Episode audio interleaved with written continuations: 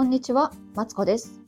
人生ずっと伸びしろしかないということで、ここでは小学生のママであり、専業主婦である私が毎日をハッピーにするためのヒントをベラベラベラベラと話しています。週末はね、あの雑談しようかなといつもね、思っているんですけど、今日はね、子供のスイミングいつまで習わせようかなと思って悩んでる話を聞いていただけたら嬉しいです。そう、これ聞いてくださってる方、お子さんいらっしゃったらね、スイミングね、習っていますでしょうか？もしね、あのー子供の頃、自分がね、スイミング習ってたよっていうね、あのー方いたら聞いていただきたいんですけど、えっと、うちの子はね、スイミングを、あの、ベビースイミングの頃からね、そう、主人がね、いいよ言うたからありがたいことにね、習わせて、あのーいるんですけども、ベビーの頃からやってるからか、あのー自分がね、どんくさいからかもしらんねんけどさ、私ね、あのー私もね、子供の頃スイミング習ってたんですよ。そう。でね、年中から習ったような気もするんだけどさ、えっとね、5年生でメドレーが泳げるようになって、えっと、やめました。そう。だからね、6年間か7年間ぐらいはね、あの、スイミング通ってるんですよ。それもさ、私さ、もう後半は、あの、行きたくなかったんだって、スイミングに。でもそれを親に言えずに、スイミングの時間はね、えっと、自転車でとにかく遠くにドライブして、ほんで帰ってきたら一番にお風呂入るというね、あの謎のね、ムーブをかましておりましたよ。そう。今思えばね、ほんまお母さんごめんっていう感じやけど、もう当時は、あのー全然、なんていうの？そのお金のありがたみも分かってなかったし、そう、あの、ねえあ、なんで行かなあかんねんとかさ、思ってたんですよね。もうほんまに。そんな感じなんですけど、で、今ね、まあ、子供が通っていて、今小学校、えーっとね、1年生でね、なんと、平泳ぎまでできるようになったんですよ。ね、すごくないですか？早っと思って。ほんでね、今、えっと、バタフライの足を練習している途中でございます。ねえ、めっちゃ早くないですか？え、だってさ、あのー子供はね、3歳のタイミングでね、えっと、ベビースイミングからね、ジュニアスイミングに上がって、まあ、水慣れからね、また入って、平泳ぎ、違う違う違う違う、嘘嘘嘘嘘。クロールか、そう、クロールからね、またやっていくんですけど、え、だから年少3歳じゃん？4、5、6、7じゃん？4年。私の約半分で平泳ぎが終わってるんですよ。え、早ない？そんなもん？な、どうやろう？これでもね、そんなに早い方じゃないんですよ。このスイミングスクールの中ではね、そんなに早い方じゃないんですって。もうあの、何選手コースっていうの？に行ってる子もいるし、そうそうそうそうそう。お友達の中ではね、この間クロール終わったところみたいなね、あの、同じ、用意どんで習ってるお友達の中ではさ、いるんやけどもさ、え、みんな早くないと思って、そう驚いてはいるんだけども、ここで、その、いつまでスイミングさせるか問題が出てくるわけですよ。で、えっとね、私の意見は、私は、あの、クロールのね、足までは頑張ってほしいなと思っているんです。そう。でね、なんで手はついてけえへんねんって思うかもしれへんけど、聞いてくれます？あの、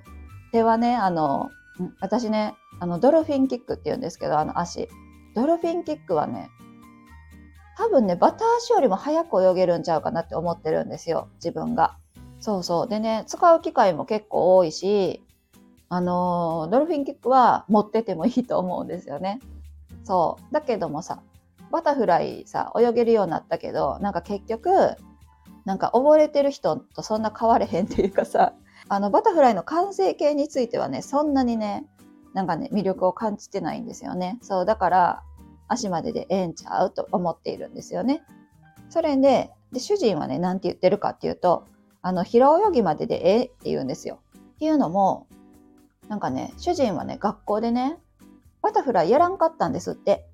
あ、そうなんと思って。バタフライ、学校でやらないんだ。私はね、衝撃やったのは、私の学校では、高校生の時にバタフライやったんですよ。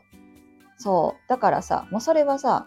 学校の違いじゃん。高校はさ、まあ、自由というか義務教育から外れてるしさ、どこの学校通うかはね、自分次第だし、そもそも私と主人でね、住んでる県が違ったから、多分ね、文化とかもあると思うんだけども、あ、習ってないんだと思って。私はさ、そういう意味で言うと、バタフライを高校生やってるから、もしかしたらバタフライいるかもしらんって最初思ってたの。そう、今は、まあ、いらない、なんていうの？いいかなって思ってるんやけど。そうそうそう。それでね、あのー、悩んでいるって話なんですよ。ねそのね、悩みに追い打ちをかけるのがさ、電気代とかさ、燃料代がさ、高騰しているからさ、スイミングスクールがさ、ガンガンあの、お月謝をね、上げてくるわけ。もうさ、ええー、と思って、もうなんか、何？え、どっかから文句言われへんのかなっていうぐらいね、バンバンバンバン上げていくんですよ。あの、お月謝を。そう。それがね、あの、我が家のここ最近のね、悩みなんです。そう、それで、子供はね、なんて言ってるかっていうとね、あの、子供は、同じ教室にある体操をね、あの、したいって言っていて、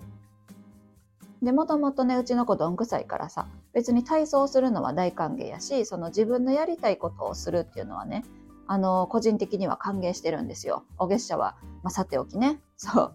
なんで、でもさ、言うてどこまでするっていう話をしたら、まあ、一応今、バタフライの足習ってるもんで、今の級は合格するまで頑張ると。で、今の級合格したら、えっと、じゃあ体操に移ろうかなって言ってね、あの、言っておりました。なんでね、あの、我が家は、えっと、お金の許す限りは、子供の意思を尊重したいと思いつつね、もしね、これ聞いてくださってる方でね、えっ、と、どれぐらいまでやっていたかなとかさ、どれぐらい、もしお子さんがおったら、どれぐらいまで、あの、させ、させるのかなっていうね、気になったので、ここで聞いてみました。というわけで、今日は子供のスイミングいつまで習わせる？という話でね、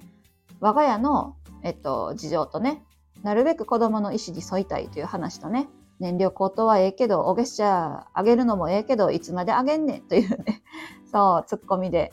ございました。もう辛い、辛いけど、まあ、子供が行きたいと言っているから、できるだけ頑張らせてあげたい。でね、周りにはね、いろいろいて、あの、25メートル泳げるようになったらやめようって言ってるお家もあれば、なんか25メートル泳げるようになったら、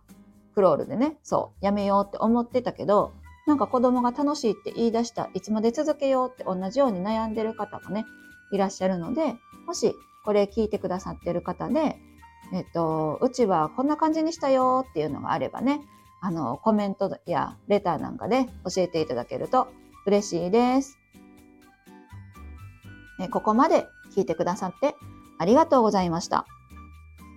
この配信では、えー、こんな風にね、雑談をしたりとか、毎日をハッピーにするためのヒントをね、話したりしておりますので、もしよろしければいいねや、